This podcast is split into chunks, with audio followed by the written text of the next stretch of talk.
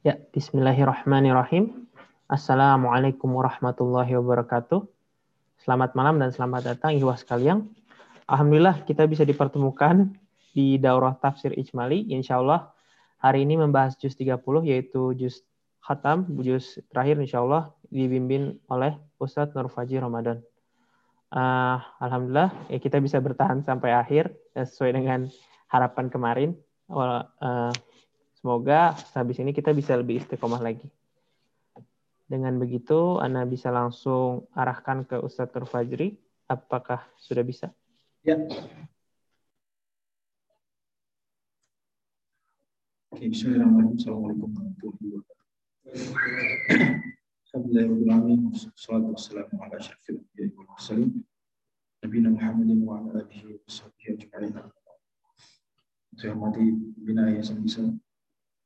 Kiai Haji Jamil Khairul STBA MBA Selamat para jemaah itikaf Masjid Jabal Sari yang berbahagia. Dan para hadirin sekalian serta Allah tafsir Ijmali yang semoga Allah wa terima amal soleh kita. Allahumma taqabbal minna innaka antas samiul alim. Innaka antat tawwabur. Oke, juz 30, juz 30 juz yang semua suratnya hampir setema. Jadi tidak perlu saya ya pertimbangan saya adalah tidak perlu kita sebutkan satu tema besar suratnya.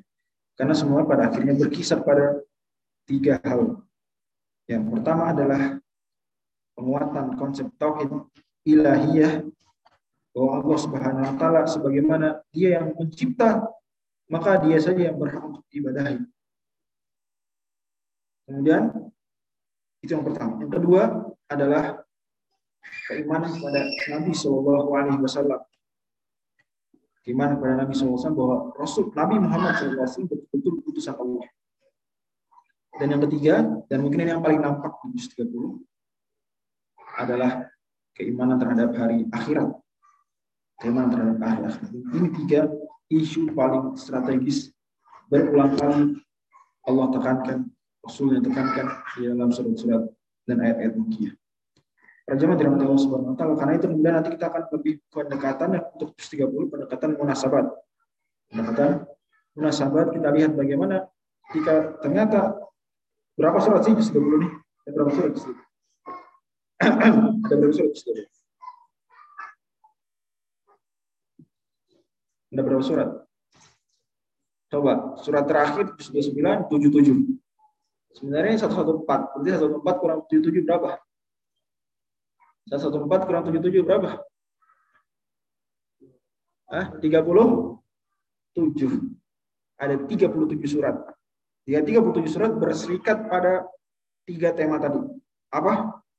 Tauhid ilahiyah, kemudian iman kepada Nabi Muhammad Wasallam, dan yang ketiga iman pada hari akhirat. Termasuk dalamnya hari kiamat. Karena ketika disebut al-imanu bil yaumil akhir, maka itu maksudnya mulai dari meninggal sampai surga neraka. Mulai dari meninggal sampai surga neraka. Ini mulai kiamat kecil. Kiamat kecil itu jazakallahu Kiamat kecil itu meninggal seseorang. Sampai kiamat besar yaitu ya semua kejadian hancuran dunia dan sejenis. Oke, jelas ya. Surat An-Naba, surat yang pertama kita akan bahas surat Amma Yatasa'alun. Erat hubungan surat An-Naba dengan surat Al-Mursalat. Dari sisi surat Al-Mursalat bertanya, Alam nuhlikil awalin? Alam nakhluqu mimma mahin? Pertanyaan retoris, bukankah kami telah hancurkan umat-umat terdahulu? Bukankah kami telah ciptakan kalian dari air yang tidak mulia? Bukankah alam najal ardu kifatan? Bukankah kami jadikan bumi ini tempat kembali banyak orang? Gitu. Kata Allah Subhanahu wa taala di surat ini juga sama. Alam najil ardu mihadat. Bukankah kami telah jadikan bumi sebagai tempat tinggal kalian? Terus terus tanya, tanya terus. Wal jibal dan wa khalaqna azwajin. Bukankah? Bukankah? Bukankah? Dan ini pada akhirnya menjadikan surat Al-Mursalat dan surat An-Naba seperti satu kesatuan. Yaitu surat apa kemarin al-mursalat tema besarnya? Ah, peringatan Allah kepada manusia. Bahwa celaka kalau nggak percaya. Maka surat An-Naba begitu juga. Seolah surat An-Naba kemudian ngasih tahu bagaimana kalau nggak percaya itu neraka. Dan bagaimana kalau percaya innalil muttaqina mafaza.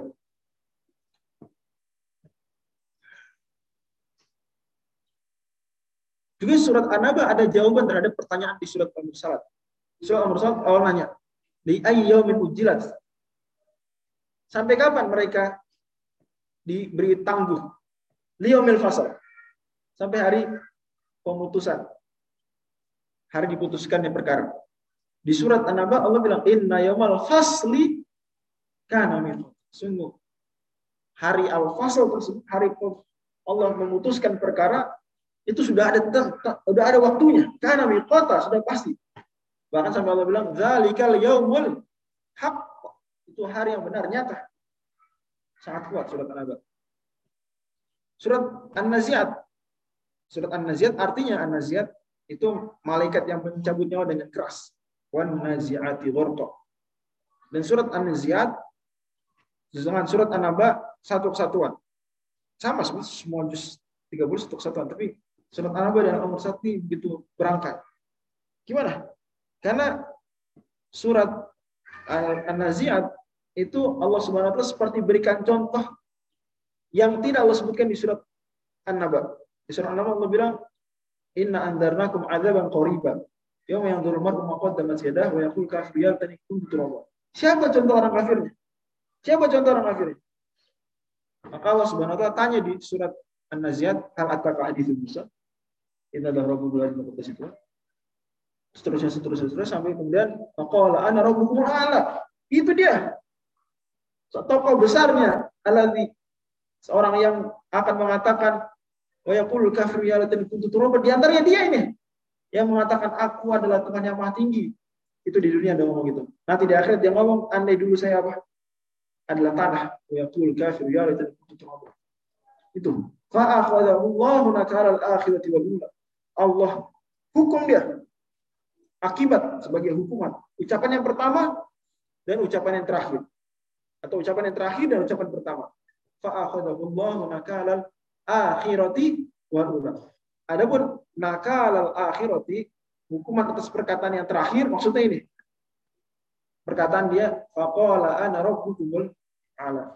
Adapun perkataan yang pertama, nakalal akhirati wal ula adalah ucapan di surat Al-Qasas ma alim lakum min ilahin ghairi. Aku tidak tahu ada ilah selain itu. Ma alim lakum min ilahin ghairi. Dari sini lebih parah mengaku Rob daripada mengaku ilah. Lebih parah.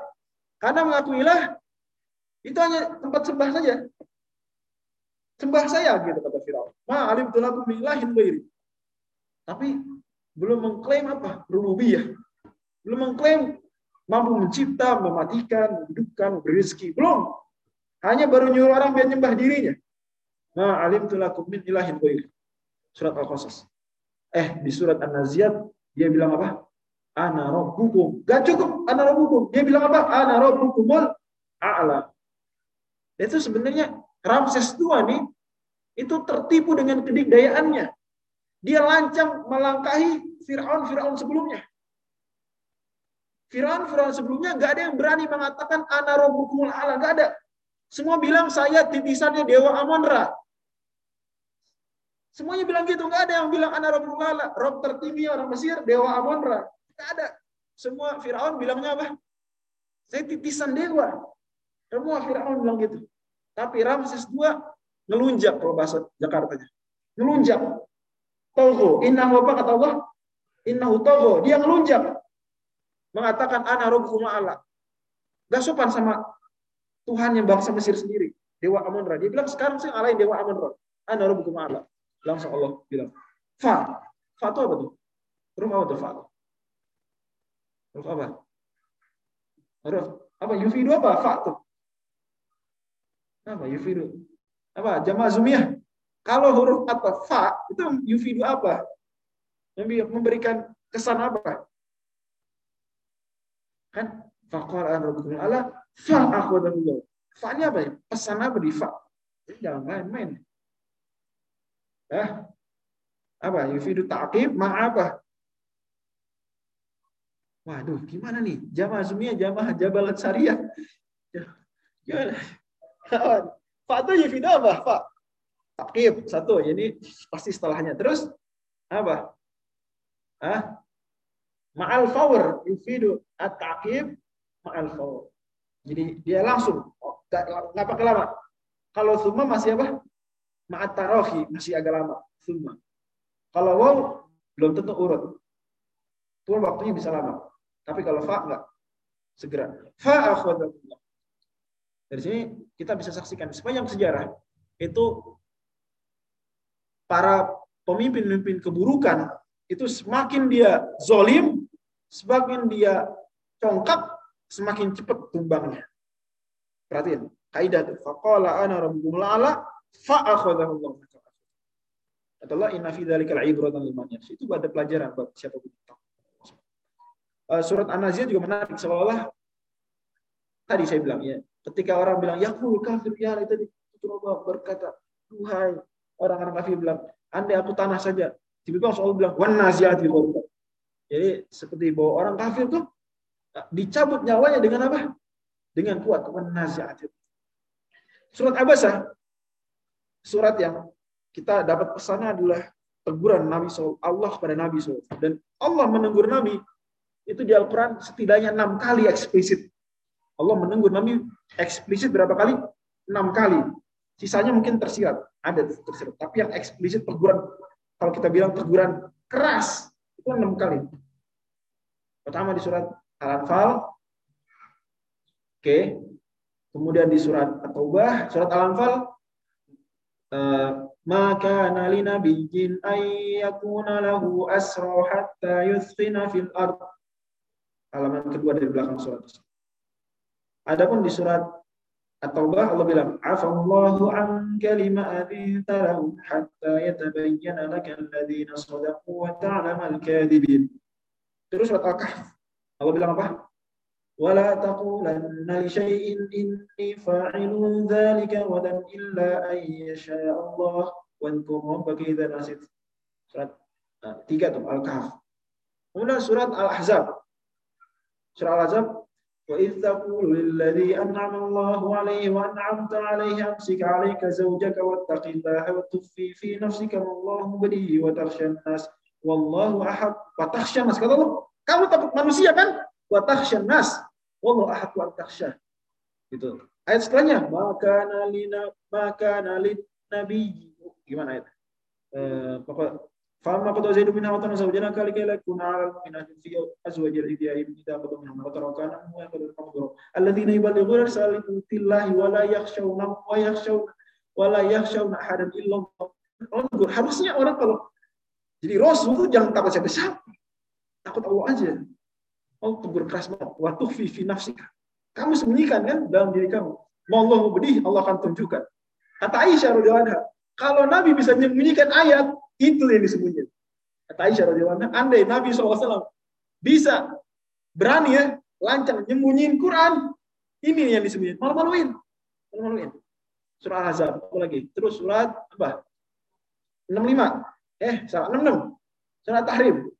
Allah bilang di surat Tahrim, Ya ayuhan nabi lima tuharrim ma halallahu. Nabi, kenapa kamu haram-haramin yang kamu halalkan? Tabtaghi mardot azwajik.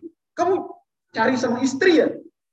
Wallahu ghafurur rahim. Allah Maha Pengampun Maha Keras banget. Coba bayangin kalau bos bilang gitu ke kita, kamu mau nyariin istri kamu doang kan?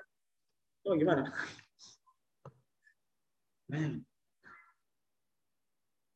Terus surat Abasa surat Abasa Abasa wa ta'ala ja'ahul amru midrika la'allahu yazak. Udah, udah berapa tadi? Udah 6. 6 ya. Jadi pesannya adalah bahwa betul Nabi SAW itu jujur. Jujur. Allah subhanahu turunkan ayat Al-Quran, fair, Nabi sampaikan. Dan ini juga membuktikan bahwa Al-Quran bukan karangan Nabi Muhammad. Karena kalau karangan Nabi Muhammad SAW, mana ada kayak gitu, ya nggak? Gak ada. Gak ada kayak gitu. Kalaupun ada sama sahabat dia edit. Edit malu-maluin aja nih. Sahabat itu berkepentingan. Nanti kan dia akan menguasai dunia, dapat duit banyak gitu. Ngalahin Persia gitu. harusnya sahabat ini dong ngakalin Quran biar bersih gitu. Malu-maluin aja nih. Kan dibaca orang Indonesia dibaca orang Barat malu-maluin aja. Bersihin dulu bersihin. Edit dulu. Kalau Al-Quran karangan Muhammad itu nama Nabi Muhammad sebetulnya nggak cuma empat kali. Coba bayangin masa nama Nabi Muhammad cuma berapa kali di Quran? Cuma empat kali. Harusnya nama Nabi Muhammad tuh banyak di Quran. Harus surat Muhammad bukan surat 47 harus surat pertama. Langsung atau kedua lah setelah Fatihah Enggak. Malah nabi-nabi yang pertama disebut namanya Nabi Adam. Surat pertama, surat para nabi, surat apa? Surat Hud. Eh, surat Yunus dulu. Surat Yunus, nomor 10. Mana yang nonton di belakangan? 47. Kita pun tahu sirah nabawiyah, itu dari mana? Narasi terpenting sirah nabawiyah itu bukan dari Quran. Tapi dari dari sirah, dari riwayat-riwayat. Harusnya kalau Quran karangan Nabi Muhammad, harusnya itu di Quran ada tuh Nabi Muhammad begitu patriotik apa namanya uh, begitu hebat berjuang di perang Badar mungkin ada ininya ada pencitraannya di perang Badar itu jagoan gitu. Atau dulu masih muda Nabi Muhammad kisah Nabi Muhammad masih muda mungkin ada surat khusus kayak Nabi Yusuf. Nabi Yusuf kan keren tuh dari kecil tumbuh besar. Harusnya ada Nabi Muhammad gitu surat apa kayak Nabi Muhammad kecil tumbuh gitu. Gimana ternyata beliau begitu apa begitu merana ditinggal ayahnya tinggal ibunya. Kan gitu harusnya. Wah orang baca terharu terbawa. Terus bagaimana dia ternyata sukses berdagang, uh, ternyata dia menggembala ontang dan kambing, bagaimana sukses ber, uh, apa namanya nikah dengan Khadijah, terusnya kemudian bangun Ka'bah jadi man of the match-nya dibangun Ka'bah. Harusnya ada kayak gitu semua. Nggak ada. Mana nggak ada. Nggak ada. Ini bukti bahwa Al-Quran ini pure dari Allah Subhanahu wa Maka tadi tema besar juz 30 tadi tiga bahwa Al-Quran eh bahwa apa? Tauhid ilahiyah ibadah itu hanya persembahan pada Allah Dua apa? Bahwa ini benar-benar apa? Nabi Muhammad SAW. Dan itu yang membawa kita ke surat sebelah, surat At-Takwir. Di surat Takwir Allah Subhanahu wa taala tekankan tentang fenomena kiamat nanti gimana? Ila syamsu kubirat wa bukan rasul seterusnya. Juga Allah bilang apa? Wa ma sahibukum bimajnun. Ini teman kalian ini nabi beneran yang enggak orang gila. Di surat itu juga Allah bilang wa ma huwa biqaw gimana? Gimana ayat itu? Uh, kata kata Jibril gimana? Di qawli rasulin huwa awi ya coba. Falam sama bil khunnas jawari kunnas walaili das as wa subhi das inna hala inna wa subhi idza idza tanafas innahu la qawlu rasulin karim. Innahu rasul. Ini Nabi Muhammad gak ngarang-ngarang. Al-Quran ini apa? Benar-benar disampaikan oleh utusan yang mulia. Jadi penegasan surat Abasa tadi, Nabi ditegur oleh Allah, itu bukti Al-Quran original gitu. Original coba. Kita aja bikin rekaman itu salah edit salah edit gitu. bikin tulisan salah edit salah edit. Kan begitu biar nggak malu-maluin. Masa Quran. Harusnya kalau nabi ngarang Quran ada edit belum edit kalau maluin. Ganti. Tapi enggak maka kata Allah innahu laqaul rasulin karim. Di quwwatin inda al-makin dan seterusnya. Surat berikutnya surat yang ke-82 surat Al-Infitar Oke, jadi itu alurnya seperti itu ya.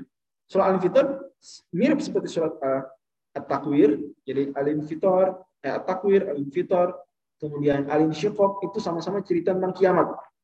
Sama-sama cerita tentang apa? Kiamat.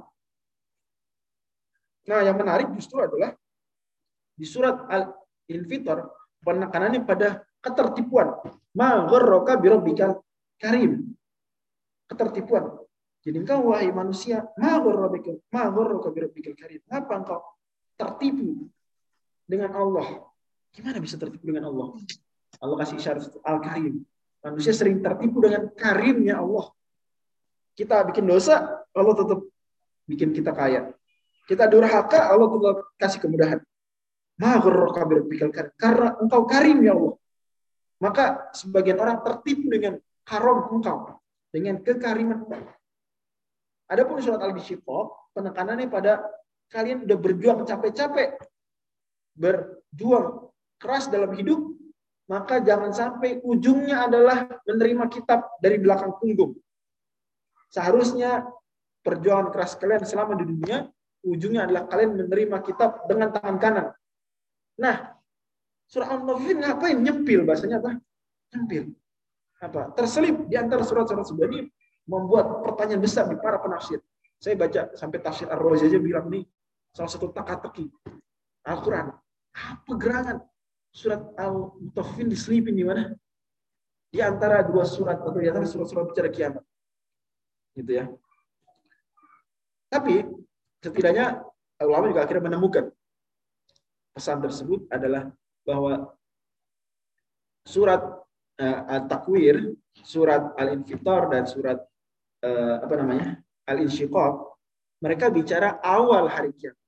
Bicara apa? Awal hari kiamat. Idza sama idza syamsu kubirat. Idza sama fatar.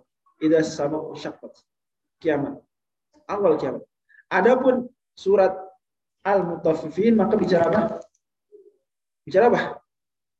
Nah, kelanjutan setelah manusia dibangkitkan. Makanya ada ayat yauma yaqumun nasu rabbil alamin. Ada ayat inna kitabal abrari inna kitabal fujar la fi sijin. Ada ayat inna kitabal abrari la fi illiyin. Ada ayat masuk surga. Jadi seperti itu.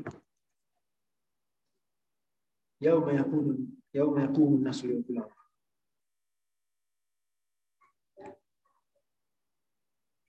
Makanya kalau kita urutkan surat At-Takwir, Al-Infitar, tidak ada bicara pembagian kitab. Tidak ada. Tapi surat Al-Mutaffifin dan surat Al-Insyiqaq ada cerita apa? Pembagian kitab. Gitu. Juga di surat Al-Fitar, Allah Subhanahu bilang, "Wa inna 'alaikum lahafizin kiraman katibina ya'lamuna ma taf'alun." Kalian tuh punya malaikat-malaikat mulia yang menjaga, mencatat, mau tahu yang kalian kerjakan. Maka di surat Al-Mutaffifin Allah terus bilang, nanti catatannya namanya sijin atau disimpan di sijin. Nanti catatannya namanya iliyin atau disimpan di iliyin. Yang ya, seperti itu. Surat Al-Buruj. Al-Buruj dan At-Tariq ini temenan. Nah, jadi secara juz 30 ada beberapa ini ya, sekawan, segugus serumpun. Kalau tadi kan sudah at-takwir, apa tadi? At-takwir, terus alim fitor, al-tofin al serumpun. Ini rumpun berikutnya, al-burud dan at-tariq. Sama-sama bicara was-samai, demi langit. Sama-sama bicara objek langit. Kalau itu wal zatil burud, kali ini wat tariq was-samai wa tariq itu was-samai zatil burud. Sama-sama bicara objek langit. Nah, Sisi kemiripannya surat Al-Burud atau keterkaitan surat Al-Burud dengan surat Al-Insyiqaq adalah di surat Al-Insyiqaq itu Allah Subhanahu wa taala menyebutkan tentang hal ataka eh, apa tentang ini wallahu wallahu a'lamu ma Allah mengetahui apa yang mereka perbuat ya orang-orang durhaka wa idza qira al-Qur'an yasjudun balil ladzina kafaru yukadzibun orang-orang kafir nah di surat Al-Buruz, Allah Subhanahu wa beri contoh lebih tegas. Siapa orang kafir tersebut? Kan di surah Al-Insyiqaq enggak disebutin siapa-siapanya. Balil ladzina kafaru yukadzibun, enggak disebutin. Di surah Al-Buruz itu numpuk banyak nama orang-orang jahat. Mulai dari siapa? Ashabul Ukhdud. Terus apa lagi? Halataka hadithu binut Fir'auna wa Samud.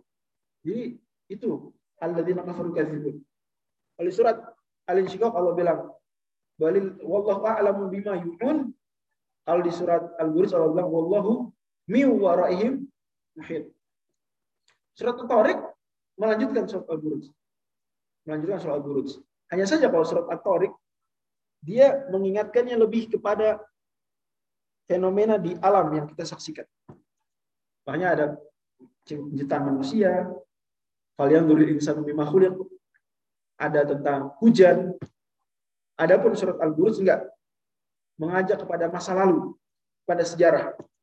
Makanya diberikan contoh salah umat paling dekat Nabi dibinasakan. Ini pertanyaan. Siapa umat paling dekat sama Nabi yang dibinasakan? Siapa? Siapa umat terdekat umat dibinasakan tuh banyak umat durhaka sama Nabi binasa. Siapa yang paling dekat sama Nabi? Umat apa? Nah, paling dekat kita boleh bilang ashabul fil, boleh sebelumnya lagi ashabul ukhdud. Ashabul Fil, Ashabul Ukhdud. Yang besar banget Ashabul Ukhdud sebagai S a nation. Kalau Ashabul Fil cuma apa? Pasukan kecil, pasukan saja. Tapi kalau Ashabul Ukhdud itu dia sebagai satu bangsa. Ashabul Ukhdud sejatinya nama kerajaan kerajaan Himyar. Kerajaan apa namanya? Kerajaan Himyar, namanya Raja Yusuf. Rajanya waktu itu mereka mengklaim pengikut Nabi Musa, mengklaim beragama Yahudi, tapi melakukan kemusyrikan. Bahkan menyuruh masyarakat untuk menyembah raja. Hadisnya diceritakan di hadis riwayat Muslim, tapi cerita bahwa pada akhirnya ada penyihir kerajaan, memang Yahudi dekat sekali dengan sihir, dia kemudian sudah mau pensiun, maka disuruh nyari kader. Maka dipilihlah seleksi beasiswa untuk berguru kepada kader uh, penyihir tersebut, pilih satu orang pemuda. Yang pemuda-pemuda tersebut belajar setiap hari tapi di jalan ketemu apa? Kayak musola kayak langgar. Cuma ada uskup ada pendeta agama pengikut Nabi Isa. Dia tertarik dengan ajaran tersebut akhirnya dia ikut ngaji. Ngaji tauhid. Ya. Habis itu kursus dulu belajar sihir. Terpulang ngaji lagi. Kayak gitu jadi. Jadi dia bisa kita bilang kuliah di dua tempat. Jurusan syirik jurusan tauhid. Jurusan syirik nanti S. Tapi gelarnya nggak SSG, enggak lah. Jurusan kemusyrikan, SK, nggak SKM juga sih. Ya pokoknya. Kemudian bukan ST juga, bukan ST juga, ya sarjana pokoknya belajar tauhid. Sampai akhirnya dia udah tumbuh besar, kemudian dia bertemu dengan seperti macan, hewan di jalanan, hewan buas. Kemudian dia itu menghalangi manusia. Dia ambil batu, kemudian dia berdoa, ya Allah, kalau memang in kana amru rahibi ahabba ilaika min amri sahiri faktul hadid hatta yamdiyan nas. Ya Allah kalau memang dia jadi agak bingung juga dalam dirinya. Saya mengikut jalan siapa? Tiap hari belajar sihir, belajar tauhid, belajar musyrik, belajar akidah. Bingung. Akhirnya dia doa kayak gitu, kemudian dia timpuk. Ya kata doanya tadi kalau memang perkara rohib, rahib ini pendeta tadi, lebih kau cintai ya Allah daripada penyihir, maka bunuhlah hewan ini. Ternyata mati hewan tersebut dengan tipukan batunya. Sejak saat itu fix pemuda ini jadi kadernya siapa? rahim. Tapi ternyata nggak lama dia diangkat jadi apa? Penyihir resmi kerajaan karena penyihir sebelumnya ada pensiun. Lalu kemudian dia dalam apa namanya menyembunyikan akidahnya. Dia Muslim bertauhid tapi jabatannya namanya penyihir kerajaan. Tugas penyihir kerajaan di antaranya nyembuhin penyakit orang-orang di dalam istana. Datang menteri matanya sakit, kemudian suruh kamu doa minta sama Tuhan bersama Allah. Siapa tuh Allah? Allah itu Tuhanku dan Tuhan kamu. Raja kita, bukan. Allah Tuhan beneran. ya dia doa. Sembuh. Menteri ngaduk ke raja. Wih, cepat sembuhnya. Siapa nyembuhin? Itu penyihir kerajaan yang baru dilantik. Oh gitu. Siapa? Emang dia apa nama dia? Suruh doa pada Tuhan, pada Allah. Ah, siapa tuh? Saya. Bukan. Allah Tuhan kamu dan Tuhan. Ajaran siapa nih? Ponggol mau dipanggil. Kamu gimana belum dilantik? Sehir dan nyebarin ajaran eh, bertentangan dengan ideologi kerajaan. akhirnya dia bilang, disiksa-siksa sampai akhirnya kelacak dia lagi pemikiran oh dia belajar sama pendeta. Pendeta dipanggil kemudian digergaji. Dari atas bawah. Bagi dua. Si raja melangkahin. Tubuh yang ada bagi dua. Kemudian pemain ini ingin dibunuh tapi nggak berhasil berhasil. Akhirnya kemudiannya bilang apa? Kalau kamu mau bunuh saya boleh dulu masyarakat. Kemudian apa? Ambil anak panah saya, kemudian kamu panah saya, tapi jangan lupa baca Bismillah dulu. Baca Bismillah. Bismillahirrahmanirrahim. Raja sanggupin. Oke, nggak apa-apa. Dia baca Bismillahirrahmanirrahim. sek, mati pemuda ini. Tapi langsung masyarakat yang menyaksikan itu semua masuk Islam. Langsung ya mantap nih, Bismillah, mati. Rajanya ngaku Tuhan nggak bisa apa-apa, nggak bisa bunuh. Ya, akhirnya masuk Islam semua. Maksudnya mengikuti ajaran Nabi Isa ya. Waktu itu kejadian ini Eh, sekitar 50 tahun sebelum Nabi Muhammad SAW lahir, sekitar 50 tahun sebelum Nabi SAW lahir. Akhirnya marah raja, kemudian dia suruh pasukannya bakar, bikin apa? Api di got-got, di parit-parit. Akhirnya semua orang yang masuk Islam tadi dilempar-lemparin ke api. Nah, kemudian akhirnya Allah Subhanahu wa menghukum ashabul ukhdud, maka Allah bilang kutilah ashabul ukhdud dengan menguasakan atau mengilhamkan kepada orang-orang Habasyah untuk menginvasi Yaman. Habasyah itu pengikut agama Nabi Isa, gitu ya. Mereka kemudian merasa ada solidaritas agama itu. Orang Yahudi di Yaman menyiksa, membakari pengikut Nabi Isa. Oh, kan kemudian kejadiannya didengar sampai Romawi. Kaisar Romawi kontak koloninya yang dekat dengan Yaman, yaitu Habasyah, orang-orang Habasyah kemudian menyerang Yaman. Sejak itu Yaman akhirnya dikuasai oleh Habasyah. Dan sejak itu juga kemudian nanti Yaman bikin gereja besar untuk menyaingi Ka'bah dan Abraha lah kemudian uh, pergi ke ke Ka'bah untuk menghancurkan Ka'bah. Itu jadi seperti itu surat Al-Buruj. Surat Al Al-A'la surat yang sangat populer, dia juga sama menegaskan apa yang ditegaskan surat-surat yang lain. Hanya saja poin pentingnya adalah waladhi akhrajal mar'a faja'alahu gusa'an ahwa itu seperti kelanjutan Fal yang duril insan mimma khuliq khuliqa mimma intafiq ya khuliq eh, gimana tadi ayatnya? Eh, zati roja wal ardi zati soda in ya jadi Allah sebut di surat At-Tariq wal ardi zati soda bumi yang punya soda soda itu tanaman-tanaman tumbuh atau soda itu retakan-retakan lubang-lubang. Soda di surat Al-A'la Allah sebutkan bahwa alladzi akhrajal mar'a bukan tanaman. Fajalahu ghutha'an jika di surat At-Tariq Allah bilang falyanzuril insanu mimma khuliq. Manusia hendaklah ingat-ingat lihat bagaimana dia diciptakan. Di surat Al-A'la Allah bilang wallazi khalaqa fasawwa wallazi khalaqa wallazi qaddara fahada dan seterusnya. Surat Al-Ghasyiyah. Surat Al-Ghasyiyah dan surat Al-A'la sepakat satu rumpun saya bilang tadi karena sering Nabi SAW menyuruh untuk dibaca di momen-momen besar seperti sholat Jumat, sholat Id, dan ada ayat yang mirip di surat Al-Ala dan Al-Ghasyiyah itu fadzakir. Apa ayatnya?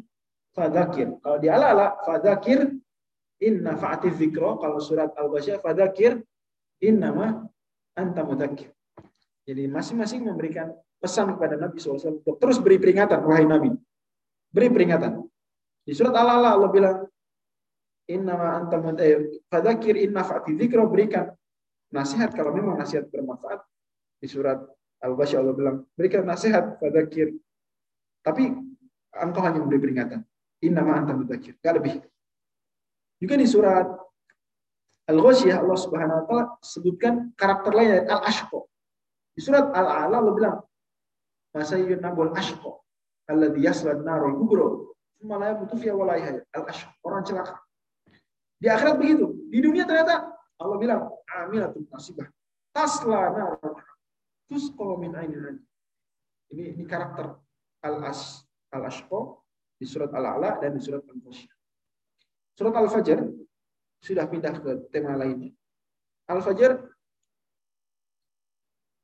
menghimpun kisah orang-orang terdahulu lagi sama seperti surat al buruj. Jadi ada kemiripan dengan surat al buruj karena sama-sama menyinggung tokoh-tokoh nama-nama orang-orang musyrikin dahulu. Al fi dzalika qasamul hijr Alam tara kaifa fa'ala rabbuka bi'ad al imad allati lam yukhlaq mithluha fil bilad samudra alladhi tajabu safra bil wad.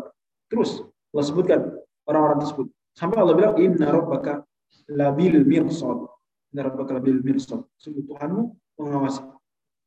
Tetapi surat Al-Fajr punya tambahan kaidah untuk kehidupan muslim di zaman sekarang.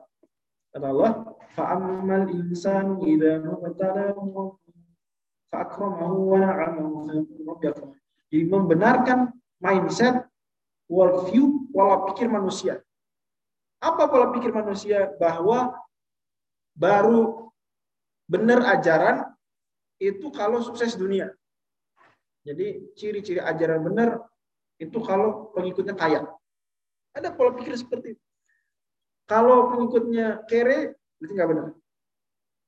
Surah Al-Fajr membenarkan mindset tersebut. Kok gitu? Tadi contohnya. Fir'aun apa? Ada yang lebih hebat dari Fir'aun zaman tersebut? Gak ada. Gak ada pemimpin dunia lebih hebat dari Fir'aun. Coba sekarang siapa pemimpin terhebat dunia? Lihat tuh kalau zaman dulu tuh itu Fir'aun tuh. Pemimpin terhebat sedunia tuh. Tuh kalau bikin PBB, Fir'aun tuh jadi bosnya tuh. Kalau ada PBB waktu itu. Mana nampak? Eh, Mesir tuh peradaban terbesar waktu itu. Peradaban terbesar. Gak ada yang ngalahin Mesir. Tapi gitu. Ternyata dia orang celaka. Ad. Allah bilang apa? Allati lam yukhlaq mithwa fil bilad. Itu gak ada kota dan negeri bagus yang bikin ad. Samud jauh sahra bil Apa gunung-gunung batu dipahat sama mereka. Jadi rumah. Artinya mereka orang-orang hebat dalam dunia mantap, kaya, kuat. Tapi ternyata itu bukan patokan. Bukan patokan. Makanya Allah tegur manusia itu apa? Kala bala tukrimun yatim wala tahadun ala. Kalian cinta dunia. Karena kalian cinta dunia, maka kalian menjadikan standar kebenaran itu apa? Suksesan dunia. Paham maksudnya? Ulang, saya ulang. Kenapa kok banyak orang itu menjadikan patokan kebenaran tuh kesuksesan dunia? Wah, mantap. Ikutin aliran itu. Ah, kenapa? Pengikutnya kaya-kaya. Wah, ikutin agama itu. Kenapa? Pengikutnya kaya-kaya. Kenapa seperti itu? Ah, jangan seperti itu. Ah, lihat miskin-miskin. Itu orang lemah. Kenapa? Karena kita menjadikan kita jadikan itu standar, standar kejayaan, kebenaran. Karena itu hal yang kita cintai. Kalau yang kita cintai adalah kebenaran itu sendiri, maka yang kita jadikan patokan apa? Kebenaran.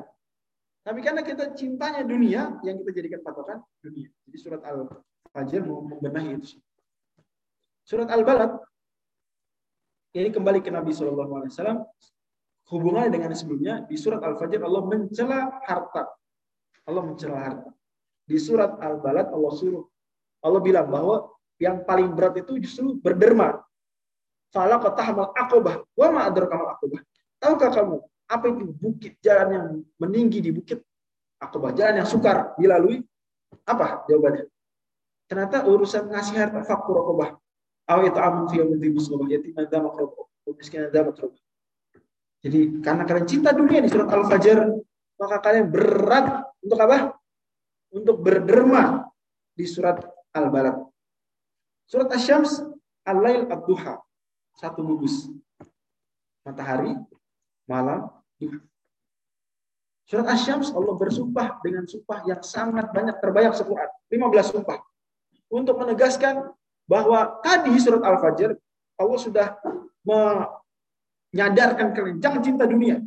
Surat Al-Balad Allah sudah ingatkan bahwa berderma, mengeluarkan harta, mengorbankan dunia itu adalah akobah, hal yang berat. Maka kalau kalian terus lakukan, berarti kalian sedang mensucikan diri kalian. Kalau tidak, kalian justru biarkan diri kalian digerogoti cinta dunia, berarti kalian telah mengotori hati kalian. Allah bilang di surat Asy-Syams gimana? Gimana surat Asy-Syams? Wa nafsi wa masawaha ma wa qad. Kontras seperti itu bahwa ada orang yang mensucikan diri, ada orang yang mengotori jiwa, Sekontras itu pula Allah bawakan surat Al-Lail. Surat Al-Lail, surat kita bisa lihat kontras. Allah bilang, Wal-lail idha yarsha. Demi malam ketika menutupi. Wan nari idha tajalla. Demi siang ketika menampakkan. Lihat, malam menutupi. Siang menampakkan. Wa ma khalaqa zakara laki perempuan. Kata Allah, inna sa'yakum syatta. Lah, seperti bedanya matahari, apa tadi, malam dan siang. Seperti bedanya laki dan perempuan pun demikian. Inna sa'yakum la syatta. Amal kan beda-beda. Ada yang memotori jiwa, ada yang mensucikannya. Allah bawakan lagi kontras berikutnya. Fa'amma man ata wa taqa wa saddaqa bil husna wa. Wa bakhla wa astaghna wa wa sanasiru yusra. Dua hal kontras. Gitu ya. Bayang nih. Oke. Okay? Nah, kemudian pelengkap dari apa yang disampaikan di surat Al-A'la sebelum-sebelumnya Surat Al-Alaq bahas al-ashqa orang paling celaka. Surat Al-Lain bahas al-atqa orang yang paling bertakwa. Itulah praise ujian untuk Abu Bakar As-Siddiq radhiyallahu Adapun surat Ad-Duha, surat Ad-Duha surat mengingatkan Nabi SAW tentang nikmat pada beliau SAW dan otomatis nikmat pada umatnya. Dan surat Ad-Duha ini, kalau Al-Lain kan kontras. Kalau Ad-Duha ini soft. Surat ketenangan. Surat ke apa? kesyahduan. Coba renungin. Wadduha demi waktu duha. Duha itu tenang. Walaili idha saja demi malam ketika sudah mulai gelap. Maghrib. Tenang. Duha. Duha itu matahari naik. Set. Kalau idha saja, apa? Malam semakin pekat. Jadi dua-duanya sama. Duha semakin terang, walaili itu saja semakin pekat. Makanya Allah bilang habis habis itu habis bilang apa habis itu? Ah, mawadda'aka rabbuka wa. Tenang wahai Nabi, sehangat duha dan setenang malam ketika mulai gelap, Tuhan tidak akan membiarkan kamu dan tidak akan membenci kamu. Tuhan baik sama kamu. Ini ada kehangatan, ada kesejukan gitu ya. Kebayang nggak? Terus Allah bilang juga, walal akhiratu khairun akhir dakwah kamu akan lebih baik daripada awal dakwah kamu. Atau tafsiran lain, kehidupan akhirat bagi kamu akan lebih baik daripada di dunia. Seolah-olah sebagaimana duha, awalnya tidak terang, lama-lama terang, terang, terang, terang. Sebagaimana malam tadi, tidak saja tadinya masih ada awan putih, merah, kuning, oranye, lama-lama gelap, gelap, gelap. Begitu juga, engkau akan terus naik, naik, naik. Kehidupan kamu, dakwah juga gitu, akan semakin maju, maju, maju, maju, maju. Padahal surat duha ini surat Nabi sedang terpuruk. Karena wahyu tidak kunjung turun dan Nabi udah dibully. Ibaratnya, apa ya ibaratnya? Orang YouTuber kagak update konten-konten gitu. Terus di di unlike gitu di di, di dislike terus mana nih konten berikutnya mana? Ngaku Nabi, ngaku YouTuber, mana konten gitu tuh. Nabi nggak nggak rilis apa ya? Nggak nggak nggak ada terima wahyu lama. Jadi habis berdakwah, habis bikin gempar Mekah gitu ya. Tiba-tiba stop. Ada ada apa nih? Itu stop dia. Kebayang nggak sih? Ada ustadz gitu tiap hari berdakwah, bikin gempar masyarakat gitu. Nahi mungkar, menyadarkan masyarakat kesalahannya. Tiba-tiba diem ya, nggak update konten lagi. Kenapa nih? Kenapa nih? Nah, akhirnya dibully. Ah, Tuhanmu sudah apa? Ninggalin kamu, sudah cuekin kamu. Cuma mereka nggak pakai Tuhan, mereka bilang setan. Setan kamu sudah ninggalin kamu. Kalau bilang enggak, enggak gitu. Mau ada. Jadi disejukkan aja. Bahkan riwayat ya, Nabi sebelum turun surat Ad-Duha mau bunuh diri. Sebelum turun surat Ad-Duha mau mau bunuh diri. Di surat ini juga Allah kemudian ingatkan Nabi, Nabi nggak usah, jangan stres, jangan sedih. Alam jadi keyakinan fa'awa. Dulu kamu yatim, Allah lindungi. Wajar kau dolan ada. Dulu kamu nggak tahu apa-apa, Allah kasih tahu. Wajar kailan fa'awa. Dulu kamu miskin, kamu bikin kaya. Nah, karena kamu udah dikasih nikmat itu, maka ada timbal baliknya, ada feedbacknya. Apa? Keaman yatim Dulu kamu yatim. Sekarang kalau ada yatim, jangan galak. Wa masa. Dulu kamu dolan, nggak tahu. Sekarang ada yang nanya, kamu jangan bentak. Dulu kamu ailan, kamu miskin. Sekarang kamu apa? Ada sail, ada yang minta. Jadi sail lebih menarik. Bisa bertanya, bisa apa? Bisa minta. Bisa ask kayak alat tuh kalau bahasa Inggris apa? Ask. Ask kan bisa ask for question, bisa juga ask for money. For money kan gitu, bisa dua. Surat dua. Surat berikutnya Alam Nasr. Alam Nasr sama, melanjutkan. Bukankah kami telah lapangan dada kamu, Malah di kisah Mi'raj itu Allah firmankan rangkaian surat Al-Duha dan Alam Nasr seperti satu surat. Bukan kami telah lapang dan Surat Alam Nasra itu surat terapi psikologi. Terapi psikologi. Jadi apa sih yang bikin kita susah itu apa? Alam Nasr laku saudara. Bukan kami telah lapangkan dadang Jadi kalau sempit dada, coba ingat-ingat surat Alam Nasr. Alam Nasr laku saudara. Wadon angkal Oh ternyata yang paling bikin berat jiwa itu apa? Dosa ternyata. Wadon angkal Allah Alladhi angkal dhahraka. Yang dosa itu membebani punggungmu. Jadi beban hidup terbesar manusia bukan utang walaupun itu masalah. Bukan kemiskinan, bukan lama menjomblo, bukan uh, masalah tidak dalam kerja, bukan enggak, enggak, enggak, enggak. bukan lama tidak lulus selesai selesai skripsinya enggak gitu. Tapi masalah terbesar hidup manusia apa? Dosanya. Wadhan akawizo. Di dhahn. Warafan kadhib. Turazi ingat, ingat hidup hibur Nabi. Fa inna ma'al yusuf. Inna ma'al usri yusuf. Fa. Suratin. Surat Tin kemudian bilang Nabi SAW, engkau dan umat engkau adalah manusia istimewa. Tapi ada syaratnya. Allah bilang di surat sebelumnya kan, surat Asyams sebelum-sebelumnya banget, wa nafsin wa masawa, jiwa. Jiwa. Kemudian jiwa termulia, jiwa Nabi. Maka Allah SWT kemudian disebutkan di surat setelahnya, Nabi, Nabi, Nabi. Sekarang, Allah SWT seperti bicara fisik. Laqad khalaqnal insana fi ahsani. Fisik. Yang mana fisik tersebut akan berdampingan dengan kemuliaan jiwa. Kecuali kalau orang tersebut mengotori jiwa. Maka kemuliaan fisik hanya sementara. Thumma radadnahu asfala safilin. Makanya Allah kecualikan. Illalladzina amanu wa soleh. Kalau orang beriman beramal soleh, dia mulia fisiknya. Fi ahsani takwim.